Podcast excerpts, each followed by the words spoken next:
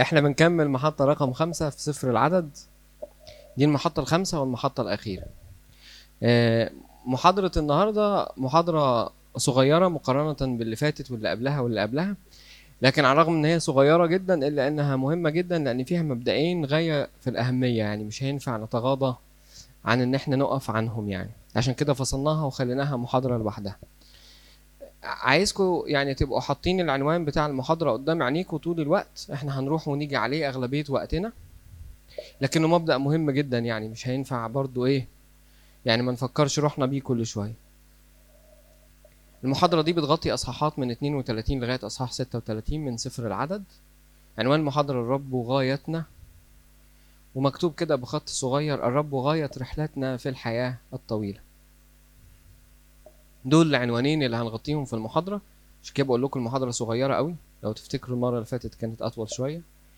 نركز مع بعض بقى في الخريطة اللي جاية، ركزوا قوي قوي قوي في الخريطة. انا يعني قدر الامكان حبيت ابقى حاطط علامات حمراء على الحاجات اللي انا عايز اشاور عليها. 1 و2 دول بيشاوروا على منطقتين، انتوا شايفين صح كده؟ شايفين في عندكم في الخريطة رقم 1 ورقم 2. رقم 1 ده بيشاور على شرق نهر الأردن، تمام؟ 1 بيشاور على شرق نهر الأردن، رقم 2 بيشاور على غرب نهر الأردن.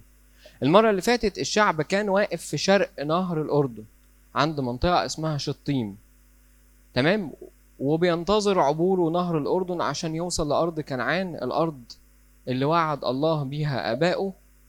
وللأسف الشديد وقفنا المرة اللي فاتت وقفة طويلة جدا عند سقطة كبيرة جدا للشعب بتاع إسرائيل، وهي الزنا مع بنات مؤاب، الأمر اللي خلى الله يضرب الشعب بالوباء، ومات بالوباء في اليوم ده 24,000 شخص. وكان في علامات استفهام كبيرة على تصرفات رؤساء بني إسرائيل، الرب غضب عليهم جدا وكان رد فعله يعني عنيف يعني تجاه اللي صنعوه. فاحنا كنا واقفين في منطقة رقم 1.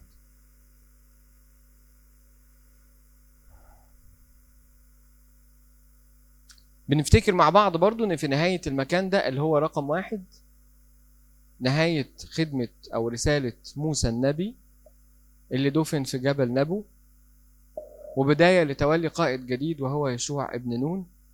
وبالتالي موسى دفن في شرق الأردن ولم يعبر الجهة الأخرى اللي هي غرب الأردن، تمام؟ الحدث بتاع النهاردة هو المختص به الدوائر الحمراء. حدث النهاردة ليه علاقة بأسباط بنو جاد وبنو راؤوبين وجزء من سبط منسة. طلبوا من موسى، احنا هندخل في التفاصيل دلوقتي، ان هم يمكثوا في منطقة شرق الأردن وما يعدوش الناحية التانية مع الشعب، مش عايزين يعبروا الأردن عشان يرثوا أرض كنعان في الناحية التانية مع الشعب. أنا معلم عليهم بالأحمر، هتلاقوا كده في شرق الأردن، واحفظوا الخريطة دي كويس أوي أوي أوي أوي أوي عشان هسألكوا فيها سؤال في الجزء الأخير من المحاضرة. تلاقوا في شرق الأردن 3 دوائر من تحت لفوق، 3 دوائر من تحت لفوق. هتلاقوا راؤوبين أو راؤوبين اللي هو الدايرة اللي جنب البحر الميت، فوقيها على طول جاد، فوقيها على طول منسة، تاني من تحت لفوق. شرق الأردن عند منطقة رقم 1 راؤوبين، جاد، منسة، دول موجودين في شرق الأردن. في غرب الأردن خطوا دايرة واحدة لونها أحمر، الجزء الثاني من سبط منسة. احفظوا شكل الخريطة ده كويس قوي، مين اللي موجود في الشرق ومين اللي موجود في الغرب، عشان الموضوع ده هنرجع له كده في حتة في سؤال في الآخر. خلونا نبتدي نقرأ أصحاح 32 من سفر العدد من عدد 1 لعدد 28. احنا مش هنقراهم كلهم لكن هناخد مقتطفات اللي أنا جايبها هنا يعني. وأما بنو راؤوبين وبنو جاد فكان لهم مواشن كثيرة وافرة جدا، فلما رأوا أرض يعزيز وأرض جلعاد وإذا المكان مكان مواشن يعني مكان صالح لتربية المواشي، أتى بنو جاد وبنو راؤوبين وكلموا موسى وأليعزار الكاهن ورؤساء الجماعة قائلين: عطروت وديبون ويعزيز ونمرة وحشبون وأليعالة وشبام ونبو وبعون الأرض التي ضربها الرب قدام بني إسرائيل هي أرض مواشٍ، ولعبيدك مواشٍ. ثم قالوا: إن وجدنا نعمة في عينيك فلتعطي هذه الأرض لعبيدك ملكا، ولا تعبرنا الأردن. فقال موسى لبني جاد وبني رأوبين: هل ينطلق إخوتكم إلى الحرب وأنتم تقعدون هاهنا؟ فلماذا تصدون قلوب بني إسرائيل عن العبور إلى الأرض التي أعطاهم الرب؟ يعني ليه تحبطوهم؟ هكذا فعل أباءكم حين أرسلتهم من قادش برنيع لينظروا الأرض، صعدوا إلى وادي أشكول ونظروا الأرض وصدوا قلوب بني إسرائيل عن دخول الأرض التي أعطاهم الرب. فحمي غضب الرب في ذلك اليوم وأقسم قائلا: لن يرى الناس الذين صعدوا من مصر من ابن 20 سنة فصاعدا الأرض التي أقسمت لإبراهيم وإسحاق ويعقوب، لأنهم لم يتبعوني تماما ما عدا كالب ابن يفنة القنزي ويشوع ابن نون، لأنهما اتبع الرب تماما. فحمي غضب الرب على إسرائيل وأتاههم في البرية 40 سنة حتى فنى كل الجيل الذي فعل الشر في عيني الرب. فهوذا أنتم قد قمتم عوض عن أبائكم. هشرح إيه اللي حصل، هشرح كده الأصحاحات سريعا. اللي حصل إن بنو رأوبين وبنو جاد جم لموسى وطلبوا منه طلبه وقالوا له: لا تعبرنا الأردن، احنا مش عايزين نعبر الأردن، احنا شايفين إن الأرض اللي الرب اداها لنا واحنا ماشيين في الطريق ورايحين أرض كنعان دي أرض مواشي، واحنا مواشينا كثيرة وعايزين نقعد هنا وناخد ميراثنا هنا، فتحتسب لينا ميراثنا في الأرض اللي هي شرق الأردن دي، ومش هنعبر مع الشعب إلى نهر الأردن، وكده يبقى تمام واحنا مرضيين بالدارج يعني. فموسى غضب جدا أول ما لقى كلمة لا تعبرنا الأردن، استفز جدا وحس إن هم بيحبطوا باقي الشعب. وتذكر الحدث اللي حصل مع يشوع ابن نون وكالب ابن يفنة، وقال لهم قبل كده: بعتنا نتجسس الأرض، ورجعوا 12 واحد، 10 منهم أحبطوا الشعب وقالوا لا نقدر عليها، والمدينة اللي احنا رايحينها دي مدينة صعبة ومش هنقدر نمتلكها، 2 بس هم اللي قالوا نصعد ونمتلكها لأننا قادرون عليه. فبسبب هذا غضب الرب جدا على أبائكم وأتاههم في البرية 40 سنة، وقال لهم من ابن 20 سنة فما فوق مش هيصعد إلى أرض كنعان ومش هيمتلكها وهيموت في البرية. وهذا اللي حدث تماما مع كل الجيل القديم. أنا ليه بحكي الحكاية دي؟ عشان الناس اللي لسه يعني نيو جويند، يعني اللي لسه جايين لنا جديد وما كانوش معانا في الأصحاحات اللي فاتت. غضب موسى جدا وده كان رد فعله. احنا بنحط سؤال قصاد عينينا دلوقتي وعايزكم تفكروا فيه لغاية ما نوصل لإجابته. هنوصل لإجابته بعد 3 سلايدز تقريبا، بس أنا عايزكم تحطوا السؤال ده قدام عينيكم، السؤال اللي محطوط بالأسود ده: لماذا فقد هذان السبطان ومعهم جزء من سبط منسى التطلع لأرض الموعد في اللحظة التي كانوا على مشارفها؟ أنا كاتب عنوان كده اسمه طلب في لحظات حرجة. يعني خلاص الشعب هيعدي نهر الأردن، والمتاهة اللي مدتها 40 سنة بتنتهي، والمأساة بتاعة الشعب والتيه في البرية قارب على الانتهاء، وخلاص الراحة جاية. ليه السبطين دول وجزء من سبط منسى ما عندهمش نفس التطلع، أو فقدوا الشغف، أو ما عندهمش الشغف لخلاص للعبور للأردن والدخول لأرض الموعد وخلاص الراحة بقى؟ ده سؤال أنا محتاجكم تفكروا فيه وإحنا ماشيين كده السلايد التانية والتالتة اللي جاي هجاوبه يعني، بس إيه، شغلوا مخكم معايا عشان ما تسقطوش مني. بفكركم بالوصية أو بالدعوة اللي دعي بيها الشعب ده في المرة الأولى، عشان الناس اللي ما حضرتش معانا سفر الخروج. الشعب ده لما خرج من أرض مصر، وده في جزء من إجابة السؤال، الشعب ده لما خرج من مصر كان ليهم دعوة من الله وليهم رسالة. الله ما أخرجهمش من أرض مصر عشان يمرمطهم، لكن كان ليهم دعوة في specifications، في حاجات معينة لهذا الشعب. قال لهم كده: أنتم رأيتم ما صنعت بالمصريين وأنا حملتكم على أجنحة النسور وجئت بكم إلي، فالآن إن سمعتم لصوتي وحفظتم عهدي تكونون لي خاصة من بين جميع الشعوب، فإن لي كل الأرض وأنتم تكونون لي مملكة كهنة وأمة مقدسة. هذه هي الكلمات التي تكلم بها لبني إسرائيل.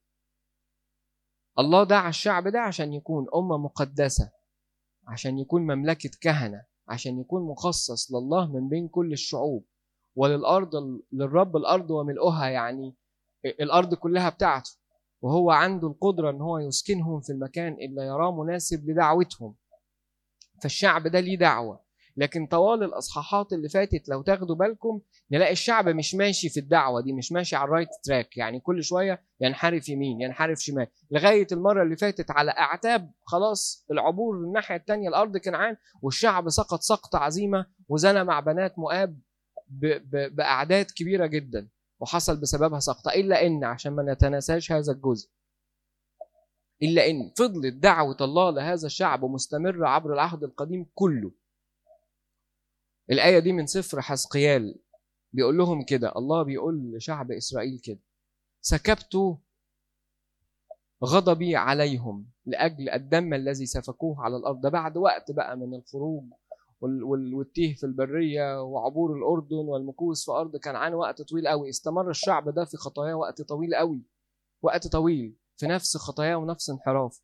بيقول لهم كده: سكبت غضبي عليهم لأجل الدم الذي سفكوه على الأرض وبأصنامهم نجسوها، الأرض اللي سكنوا فيها أرض كنعان، فبددتهم في الأمم فتضروا في الأراضي، يعني انتشروا واتبعزقوا، يعني كطريقهم وأفعالهم دنتهم.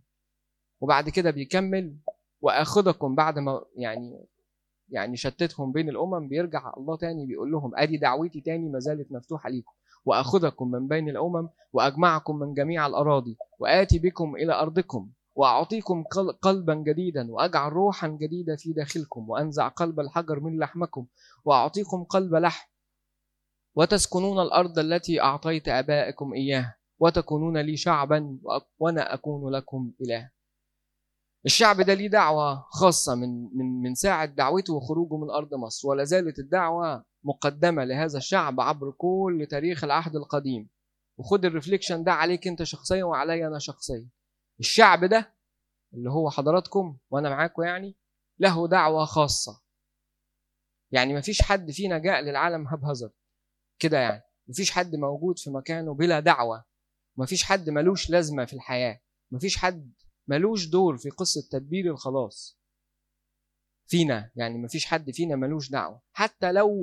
حتى لو كان مسيرك الفترة اللي فاتت مع الله رايح راجع مش على الرايت تراك، يعني بتروح وترجع أو بتروح بس وما رجعتش، أو ماشي متردد في علاقتك مع الله، حتى لو ده حاصل، ريفليكشن ده للشعب ولينا: لا زالت الدعوة قائمة وتكونون لي شعبا وأنا أكون لكم إله.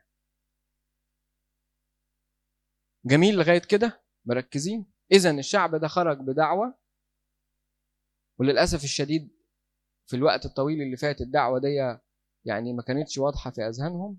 وقفنا النهاردة كده سكوب على جزء من الناس اللي فقدت شغف الدعوة دي، اللي هم سبط جاد وسبط رأوبيون، فقدوا شغف الدعوة، أو ما كانش عندهم التطلع للدعوة دي، أو ما كانش عندهم الشغف بتاع الدعوة دي، وقرروا إن هم ما يكملوش إرساليتهم أو رسالتهم ويقعدوا مكانهم في الحتة اللي هم فيها. إيه سبب ده بقى؟ ليه هم طلبوا كده؟ وافتكروا السؤال اللي أنا سألته من دقيقتين. أول سبب للطلب مكتوب أهو: اشتياقهم لهذه الأرض التي تتسم بصلاحياتها لرعاية المواشي والأغنام، وإذ كانت مواشيهم وغنمهم كثيرة جدا كما ذكرنا، فقد رأوا أن هذه الأرض صالحة وأنهم أحوج لهذه الأرض من غيرهم.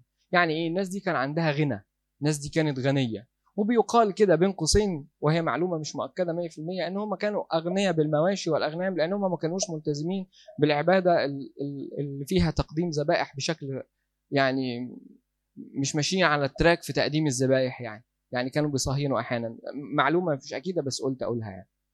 فالمهم كان ليهم مواشي وأغنام كثيرة جدا، وشايفين أن الأرض ده على ليفل ايكونوميك، على ليفل الاقتصاد وعلى ليفل البيزنس، يعني المكان ده أصلح لهم لأنه مكان رعاية مواشي ممتاز. فبالنسبه لمواشيهم وتسمين المواشي وتوالد المواشي ده بزنس مهم كان في وقتها، يعني ده مكان اصلح من الارض للناحيه الثانيه. فقرروا الاتي ان هم هيقعدوا يستثمروا في مواشيهم وغنمهم وراس مالهم في الحته دي، تمام. وبالتالي قرروا الاتي ان احنا مش هنكمل في ارساليتنا او في رسالتنا، مش هنعبر الاردن، ودعوتنا يعني هنمسك العصايه من النص، جهه ان احنا مدعوين ان احنا نكون امه وشعب، الموضوع مش هيخسر يعني، ده مش هيتعارض مع ده وهنقعد هنا.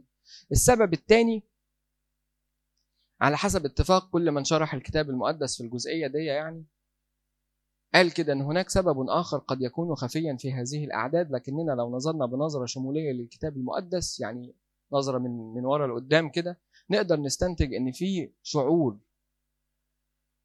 راؤوبين ابن يعقوب البكر من زوجته ليئة الاولى وفقد بكوريته، وهكذا ايضا جاد بكر زلفة، زلفة دي جارية، ومنسة كان عنده احساس وده فقد بكوريته برضه، يعني ما خدش بركة البكورية يعني لان ده ابن جارية. ومنسة عرف ان شقيقه افرايم الاصغر هيفوقه في البركة، الكلام ده موجود في تكوين 48. فقالوا كده بالبلد، يعني بما اني يعني راؤوبين ابن يعقوب فقد بكوريته، جاد مش هياخد بركة البكورية، ومنس عارف ان افرايم هيقوى عليه، فناخد حقنا ناشف، خلاص احنا يعني ناخد حقنا دلوقتي، احنا مش هناخد نصيبنا جوه، احنا هناخد بكر الاراضي اللي هتتقسم على الشعب، بما ان دي بره الموضوع، بره ارض كنعان، احنا بقى اللي هنختار بمزاجنا، يعني مش هندخل كنعان ومش هنستنى القرعه من عند الله ويحصل الاقتراع على الارض وتقسم، لا احنا هناخد نصيبنا هنا، واحنا اللي هنختار نصيبنا بمزاجنا وهناخده ناشف خلاص. ارجع للسؤال تاني، لماذا فقد هذان السبطان ومعهم جزء من سبط منسى التطلع لارض الموعد في اللحظه التي كانوا على مشارفها؟ انا قلت اجزاء من الاجابه واحنا ماشيين، ونقرأ كده العلامة أوريجينوس بيقول إيه ونحاول نستشف في الإجابة. لاحظ بكل يقظة السبب الرئيسي الذي لأجله يأخذ الوارثون الأولون نصيبهم من الميراث على الضفة الأخرى من نهر الأردن دون الآخرين، على الضفة الشرقية يعني، هذا لأنهم قالوا أن لهم مواش وقطعان كثيرة. هذا هو السبب إذن الذي لأجله لم يستطع الشعب في القديم أن يبلغ إلى ميراث الأرض التي تفيض لبنا وعسلا وتقطر شهدا وليس لها مثيل، لأنه كان يمتلك الكثير من المواشي والقطعان الكثيرة. فالإنسان الطبيعي، الإنسان الطبيعي اللي هو بيسلك حسب الجسد حسب تعريف الكتاب المقدس، في الواقع فالإنسان الطبيعي في الواقع لا يقدر أن يقبل مواهب روح الله ولا يحكم بالروح. لقطوا الإجابة ولا لسه؟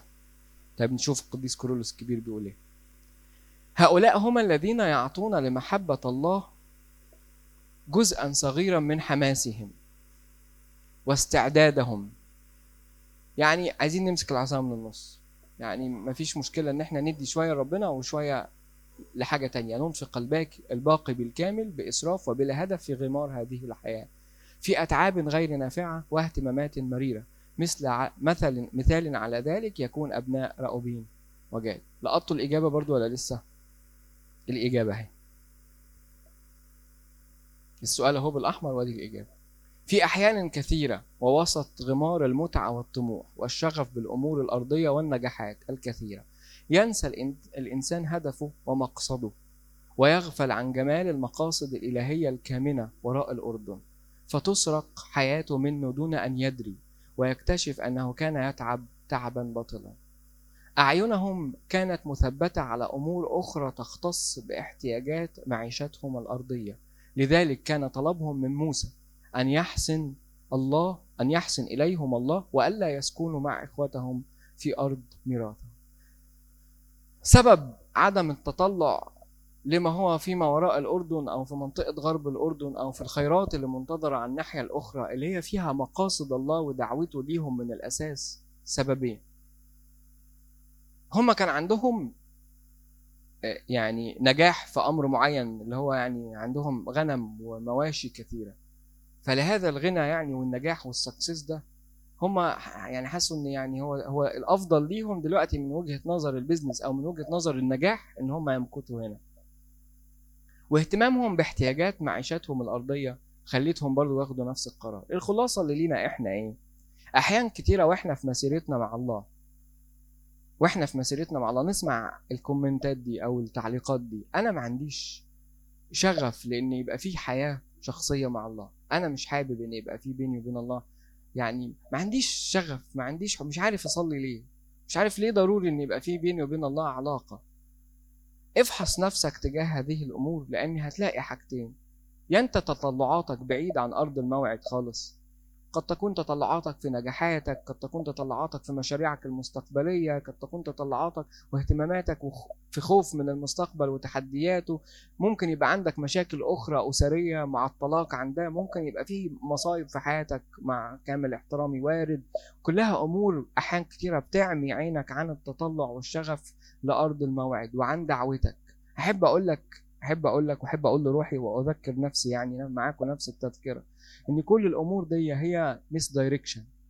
يعني إيه misdirection؟ يعني دي طريقة إبليس بيتوهنا بيها. يعني عارفين الإلوجن، الأوبتيكال إلوجن اللي بيعملوا الناس اللي بيعملوا الماجيك، السحر، يعني الخداع البصري، إن أنا بشتتك بأمور كبيرة قوي وقد تكون في بعض منها مخيف، وأحيان كتير في بعض منها وهمي مش حقيقي، ومخاوف كتيرة بزرعها في أعماقك، وتهديدات كتيرة بحطها في ذهنك، أو طموحات كبيرة أو بحطها قدام عينيك، أو نجاحات كبيرة بغرسك فيها. عشان كل ده عشان إيه؟ تفقد شغف إنك تكمل مسيرة دعوتك، أو إنك تكتشف دعوتك، أو إنك تكمل مسيرتك مع الله. المهم إن أنت ما تروحش للمقاصد الإلهية، المهم إن أنت تتشنكل هنا وما تاخدش بالك من اللي جاي، فتقول أنا مبسوط بوضعي ده، أنا عايز أبقى هنا. المنطق بيقول إن أنا أبقى هنا، البيزنس بيقول إن أنا أبقى هنا، نجاحاتي بتقول إن أنا أبقى هنا، مصايبي بتقول إن أنا أبقى هنا. أيا كان أنا خدت قرار إن أنا أبقى هنا. تمام؟ ده الجزء اللي خاص بأسباط عبر الأردن. بقينا فيه سلايد واحدة بس. كل اللي أنا قلته ده ليه بعد تاني خالص، أو بعد مهم جدا، سلبية كبيرة. يعني نتيجة حتمية. ايه النتيجة الحتمية دي؟ هقرأ معاكم اللي جاي ده. اختيار السبطان كان من منظور بشري قاصر ومحدود. لو تفتكروا في المحاضرة اللي فاتت واللي قبلها كنا بنقول كده، المحاضرات القديمة اللي هي بتاعت سفر الخروج، لما تضع ذهنك مع الله ويبقى الله هو اللي شاغل بالك، ولما يبقى الله مركز حياتك وهو الشغف بتاعك وطموحك في الحياة، الله بيعلم عقلك وذهنك اللي هو المفروض انك بتستخدمه في عشرتك معاه انه يتطور في منظوره. يعني احيان كتيرة بنقول لروحنا كده، طب انا ربنا مديني عقل عشان انا افكر بيه، او العبد في التفكير والرب في التدبير، ده المثل العام الدارج. مش احنا يعني ربنا مدينا عقل عشان نفكر بيه. احيان كتير قوي بتبقى رؤيتك قصيرة، ولما تسلم للرب طريقك ده مش معناه انك بتلغي عقلك، ده معناه انك بتجدد ذهنك ومنظورك، انك بتوايدن يور سكوب، يعني بتوسع مداركك، فتقدر تشوف من منظور الهي ايه المقاصد الالهيه بتاعه الستبس بتاعتك، بتاعه خطواتك.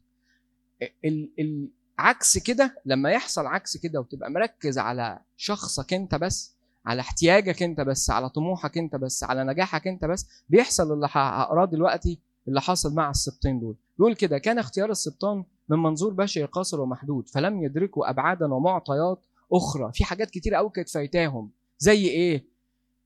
كان لابد أن تؤخذ في الاعتبار، وهي أن الأرض التي طلبوها لم تكن محمية بحدود طبيعية. يعني المنطقة اللي هم موجودين فيها ما كانش ليها حدود طبيعية زي جبال مثلاً حمياها، كانت أرض مكشوفة، فسهل جداً لأي حد معدي إنه يعني يغزو المكان أو يهدد بقائهم، وده اللي حصل فعلاً، مما جلب عليهم هجمات أجنبية كثيرة اضطرت إخوتهم للتدخل فيما بعد حتى ينقذانهما. وصعد نحاش العموني، ده موجود في صمويل الأول 11، وصعد نحاش العموني ونزل على يبيش جلعاد. بصوا المزلة اللي جاية دي، يبيش جلعاد المنطقة اللي هم فيها، عشان كده قلت لكم ركزوا في الخريطة. فقال جميع أهل يبيش لنحاش: اقطع لنا عهدا فنستعبد لك. شوفوا المزلة من شعب منتصر له أرض ميراث في كنعان، لشعب بيقول لنحاش العموني: اقطع لنا عهدا فنستعبد لك. يعني ادينا الأمان عشان احنا نعيش لك عبيد. وبص رد الراجل قال ايه؟ فقال لهم نحاش العموني: بهذا أقطع لكم بتقوير كل عين يمنى لكم، وجعل ذلك عارا على جميع إسرائيل. الخطر اللي بيداهم الانفصال دايما والتقوقع حوالين الذاتية، ان انا ابقى دايما باصص على روحي، على احتياجاتي وعلى مشاكلي وعلى مخاوفي، بياخدني دايما من الارتباط بالجسد الكبير، يخليني على طول ايه؟ انفصلت عن الجسد الكبير. الجسد الكبير اللي انا بتكلم عليه دلوقتي هو الكنيسة.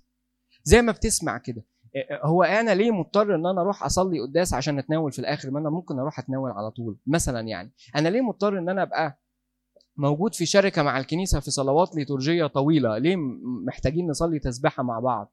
وانا ليه لازم امشي مع كل اللي بتقوله الكنيسة في صومها وفي تقليدها وفي تعليمها كله؟ ما انا ممكن اخد اللي يناسبني وارمي الباقي. ده حماية ليك قبل ما يبقى حماية للكنيسة. الكنيسة مش بتدور ان هي تحصد ليها شعب فيبقى ليها عزوة، الكنيسة بتدور على الحماية. عشان كده احد القديسين القديس أوغسطينوس قال: لا خلاص خارج الكنيسة، مش عشان يدي دور عظيم قوي للكنيسة، وإن كان الكنيسة دورها عظيم، لكن عشان يقول لهذا القطيع وهذا الشعب إن الانفصال عن الجسد الواحد بيعرضك على طول لهجمات قوية من إبليس ممكن تفتك بيك.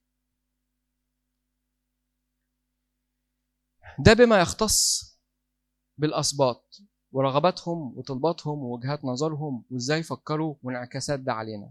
من ناحية تانية موسى قال لهم جملة كده اهو مهمة قوي.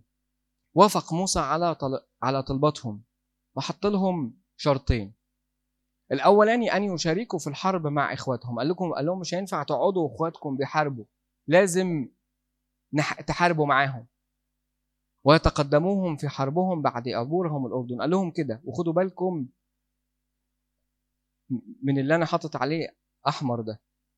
ده كان رد السبطين. موسى اشترط عليهم ان هم يتقدموا اخواتهم في الحرب، فهم قالوا كده: واما نحن فنتجرد مسرعين قدام بني اسرائيل حتى ناتي بهم الى مكانهم، ويلبس اطفالنا في مدن محصنه من وجه سكان الارض. خلاص احنا هنقعد اطفالنا في مدن محصنه، واحنا هنتجرد، يعني هنتخلى عن كل اهتماماتنا دلوقتي وهنروح نحارب معاهم، وهنبقى قدام بني اسرائيل. اللي يبان في الشرط ده ان في مساومه. عشان بس نركز، عشان هقول حاجة مهمة بعد شوية. وكأن موسى بيقول لهم: طب اطلعوا حاربوا وانا سيب لكم الارض. خلاص اقعدوا في الحتة اللي انتوا عايزينها، اطلعوا حاربوا وانا هسيبكم تقعدوا في الحتة اللي انتوا عايزينها. ده مش الحقيقي. السلايد الجاي على طول هقول لكم ليه مش الحقيقي. وركزوا في الآية اللي بتقول: فنتجرد مسرعين قدام بني اسرائيل. لان موسى صحح لهم المبدأ ده، قال لهم: انا مش عايزكم تطلعوا تحاربوا بس، انا عايزكم تطلعوا بطريقة تاني. السبب الثاني أو الشرط الثاني: لا يرجعوا حتى يقتسم بقية الأسباط أراضيهم ويستقروا في راحتهم. طلب منهم الطلبين دول، الأولاني إن هم يتقدموا للحرب مع إخواتهم، الطلب الثاني إن هم ما يرجعوش غير بعد ما يحصل اقتسام للأرض. جميل. وأنا قلت لكم في النقطة دي خدوا بالكم، هم قالوا هنتجرد مسرعين قدام بني إسرائيل، لكن موسى عدل لهم المفهوم ده. هي مش مساومة ومش حاجة قصاد حاجة. عدل عليه موسى. هبتدي من تحت لفوق.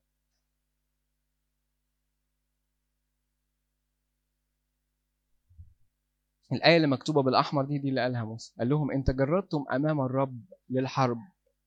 عادل اللي قالوه تاني وقال لهم: لا، أنا مش عايزكم تتجردوا أمام إخواتكم للحرب. أنا مش مساومة، مش هتطلعوا تحاربوا وفي المقابل انا هسيب لكم الارض. لا، انا عايزكم تتجردوا امام الرب. يعني ايه تتجردوا امام الرب للحرب؟ يعني تخضعوا،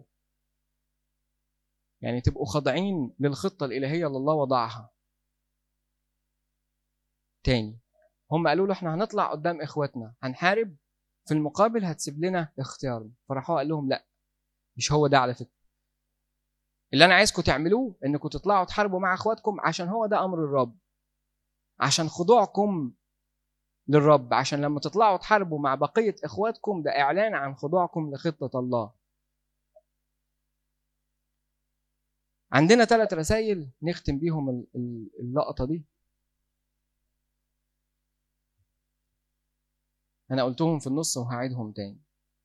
الرسالة الأولى اللي تاخد بالك منها إن دايما بيبقى عندنا خطر حقيقي بيداهمنا لما نتثقل بهموم العالم. هموم العالم دي الناس اللي ممكن تبقى ظروفها مش كويسة، يعني حط تحتيها كل اللي ظروفه مش كويسة. هموم العالم، تحديات العالم، فيغيب عن أنظارنا ما خرجنا لأجله. عشان كده الرب بيقول في لوقا 21: فاحترزوا لأنفسكم لألا تثقل قلوبكم في خمار وسكر وهموم الحياة فيصادفكم ذلك اليوم بغتة. الرسالة الثانية اللي ناخدها لروحنا برضو دي المسكنات بقى، الحاجات الإيجابية أو الحاجات اللي شكلها كويس: الغرور والنجاح، لأننا نؤخذ في غرور النجاحات والممتلكات فنفقد يعني حياتنا تتسرق وما نحسش، نفضل ماشيين ورا النجاحات والحاجات اللي ليها بريق ونتسرق. عشان كده برضو الرب بيذكرنا: وهموم هذا العالم وغرور الغنى وشهوات سائر الأشياء تدخل وتخنق الكلمة فتصير بلا ثمر. المبدأ الثالث اللي موسى حب يحطه هو فكرة الخضوع للرب. هقرأ لكم البراجراف ده لأنه مهم قوي. هناك أيضا فئة لا شأن لها بالأمرين. الفئة دي فئة موجودة وسطينا كتير قوي، يعني عندك فئة بتتثقل بهموم الحياة، فئة بتغرى بالمشتهيات والغنى، وفئة تانية ملهاش علاقة بالاتنين، يعني دي لوحديها كده. مالهم دول بيعيشوا مهتمين بما هو أرضي ويتمسكون بتدين شكل روحي. فئة خطيرة جدا وقد أكون أنا واحد منهم. دي مش باينة، يعني الأولاني ده باين، التاني ده باين، التالت ده مش باين، والتالت ده مهم قوي. يعيشون مهتمين بما هو أرضي بس بيتمسكون بتدين شكلي يوحي لهم بانضمامهم وتبعيتهم للجسد الأكبر الذي هو الكنيسة، لكنهم لم يختبروا حياة التقوى الحقيقية. حياة التقوى الحقيقية يعني اختبار الحياة مع الله، يعني اللي يعرفوه بيعيشوه، يعني عايشين الإيمان مش حافظينه بس. فهم مشغولون باهتماماتهم الشخصية التي قد تكون أمورا خارج أسوار الكنيسة المادية أو داخلها. هم عندهم أمور شخصية تهمهم، ممكن يبقى بيبحث عن سلطة خارج الكنيسة، ممكن يبقى بيبحث عن سلطة داخل الكنيسة، تمام؟ لكن بيهموا فقط، يهموا يعني يبتدوا يصحوا كده ويفوقوا، يهموا فقط لمهاجمة آخرين بحجة دفاعهم عن الحق الذي لا يعيشونه أو يكونوا قد اختبروه. هكذا فعل السبطان اللذان ذهب لمؤازرة إخوتهم في الحرب دون قناعتهم بأهمية ميراث أرض الموعد، فكان ذهابهم فقط مساومة غايتها الحصول على ما يريدون من شهوة. لذا أعاد موسى الصياغة عليهم مرة أخرى: أنت جردتم أمام الرب للحرب، فالحرب هي للرب، وما يريده الرب هو الاتضاع والخضوع لعمله. فلا يحتاج الرب لمن ينصره، لكنه يحتاج لمن يخضع له في حياته. يعني الكلام ده الأخير إن هم بس الفئة اللي أنا بتكلم عليها دول بيفوقوا لما يبقى فيه خناقة، يعني بحجة الدفاع عن الحق اللي هم مش عايشينه من أجل البقاء جوه الشكل التديني الجميل ده، لأجل مصالح شخصية جوه الكنيسة بره الكنيسة. المهم هو مبسوط كده يعني، وبيصحى بس لما يبقى فيه خناقة فيقوم يتخانق. وبيبان جدا جدا أثناء الخناقة إن حياة التقوى بعيدة عن هؤلاء، يعني وكأنهم بيساوموا كده، يعني إحنا بنتخانق وندافع عن الحق في مقابل إن إحنا نقعد في الحتة اللي مبسوطين بيها، يعني شكلنا حلو كده متدينين وحلوين وقاعدين في الكنيسة، وعشان الموضوع يبقى بان اكتر كمان احنا هنطلع نحارب زي السبطين بالظبط. هم راحوا يحاربوا عن اخواتهم عشان المساومه، لكن هل هم مقتنعين بوجودهم في ارض الموعد ولا لا؟ الموضوع فارق معاهم، ما كانوش خدوا قرار ان هم ما يعدوش الارض، هم بس مساومه.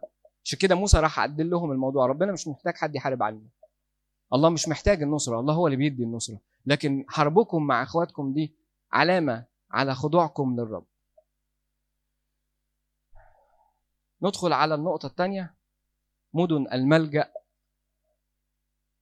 من رب موسى في عربات مؤاب على أردن أريحة قائلا: أوصي بني إسرائيل أن يعطوا اللاويين من نصيب ملكهم مدنا للسكن ومسارح للمدن حواليها تعطون اللاويين، فتكون المدن لهم للسكن ومسارحها تكون لبهائمهم وأموالهم ولسائر حيواناتهم، ومسارح المدن التي تعطون اللاويين تكون من سور المدينة إلى جهة الخارج 1000 ذراع حواليها، فتقيسون من خارج المدينة جانب الشرق 2000 ذراع، وجانب الجنوب 2000 ذراع، وجانب الغرب 2000 ذراع، وجانب الشمال 2000 ذراع، وتكون المدينة في الوسط. هذه تكون لهم مسارح المدن، والمدن التي تعطون اللويين تكون 6 منها مدنا للملجأ تعطونها لكي يهرب إليها القاتل، وفوقها تعطون 42 مدينة. ملخص الكلام، وبصوا على الخريطة قوي. ملخص الكلام، الرب طلب من موسى كده ان هم يقتسموا كل سبط على حسب عدده، هيطلع من نصيبه مدن، المدن دي هتبقى من نصيب لاوي، لان لاوي ما لهمش في القرعة اللي هتتعمل بيه. ليه؟ لان نصيبهم هو الرب، نصيب لاوي هو الرب. وقال لهم هياخدوا 42 مدينة زائد 6، ال6 دول اسمهم مدن الملجأ. متوزعين ازاي؟ بصوا على الخريطة كده، 6 يمين و6 شمال، 6 في الشرق و6 في الغرب. مركزين؟ لا، اسف 3 و3، انا اسف، 3 في الشرق و3 في الغرب. تمام؟ شرق الأردن وغرب الأردن. ايه الغرض من المدن دي؟ الغرض من المدن دي اللي كل إنسان يقتل قتل سهل. كانت الشريعة بتقول كده أن ولي النفس اللي اتقتلت من حقه أن يشوف القاتل في أي مكان ويقتله. فلو القاتل ده قتل قتل سهل يحصل إيه؟ يهرب على طول على مدن الملجأ، واحدة من 6 مدن اللي في الشرق أو في الغرب. وكانت دايما مدن الملجأ دي لها إشارات وطرق، وبيظبطوا لها الطرق عشان يقدر يهرب ليها الشخص القاتل سهوا ده بسرعة قبل ما ولي القتيل ده يمسكه، يعني يقبض عليه ويقتله. فكانوا بيهربوا للمدن دي بسرعة جدا، مكتوب كده وانت ماشي في الطريق، ملجأ ملجأ. وبيتقابل مع شيوخ المدينة دي أو رؤساء المدينة دي، وبيسمعوا لقصته والحالته وبيحكموا فيها. لو هو قاتل سهو خلاص بيقبلوه لوقت معين. ايه الوقت المعين ده؟ لحين موت الكاهن الأعظم اللي هو رئيس الكهنة، بعد كده يحرر ويرجع تاني مكان. ولو تاخدوا بالكم في الخريطة، عشان أنا قلت لكم هنرجع ده الموضوع في الآخر، الخريطة متقسمة نصين.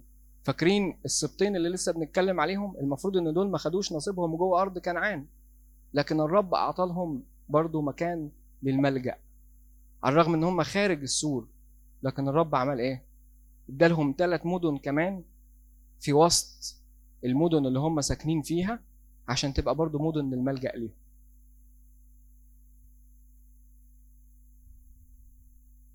أبونا تدرس يعقوب بيقول تأمل جميل كده، ليه دلالة حلوة هقراه. يقول الأب تدرس يعقوب ملطي أن هناك علاقة في توزيع المدن 6 إلى 3 مدن شرقا و3 مدن غربا. فشرق نهر الأردن يشير إلى كنيسة العهد القديم التي لم تعبر مياه المعمودية المقدسة، وملجأ الإنسان في العهد وغربه يشير إلى كنيسة العهد الجديد التي عبرت مع المسيح مياه المعمودية. الشرق كنيسة العهد القديم اللي ما عبرتش مع المسيح مياه المعمودية، والغرب هي كنيسة العهد الجديد اللي عبرت مع المسيح مياه المعمودية. وملجأ الإنسان في العهدين سواء القديم أو الجديد هو الثالوث القدوس. لذلك يقول المرتل إن الله ملجأي، يا رب ملجأ كنت لنا في دور فدور. أما عن موت رئيس الكهنة وعلاقته بتحرير الإنسان، فهو إشارة إلى موت المسيح على الصليب، رئيس الكهنة الأعظم الذي به عتقنا من العبودية للخطية ووهبنا الحرية الكاملة. يعني قلنا بموت الكاهن الأعظم يقدر يرجع الشخص اللي قتل دوه لمدينته تاني. هختم بالعنوان اللي ابتديناه، الرب وغايتنا، سبط لاوي نصيبه هو الرب. بيقول كده العلامة أوريجينوس، كل هؤلاء لا ينالون قرعتهم مع الآخرين اللي هم سبط لاوي، لأن نصيبهم ليس على الأرض، بل إنهم يحسبون أن الرب نفسه هو نصيبهم وميراثهم. وإذ ليس لهم ميراث على الأرض يرتفعون إلى فوق نحو السماوات، هناك يكونون مع الرب في كلمته وحكمته ومعرفته، يشبعون ويتلذذون بحلاوته، ويكون هو غذاءهم ومأواهم وغناهم وممتلكهم. هذا هو نصيبهم، وهذه هي ممتلكاتهم التي يعرفونها، لأن الله هو ميراثهم الوحيد. الكلام ده احنا عايزين نحطه قصاد عينينا عشان يبقى في مواجهتنا باستمرار، لأن إحنا بنتطلع أن يكون هو يعني أسلوب حياتنا، يكون الرب غايتنا، هو أسلوب حياتنا، الرب هو نصيبنا.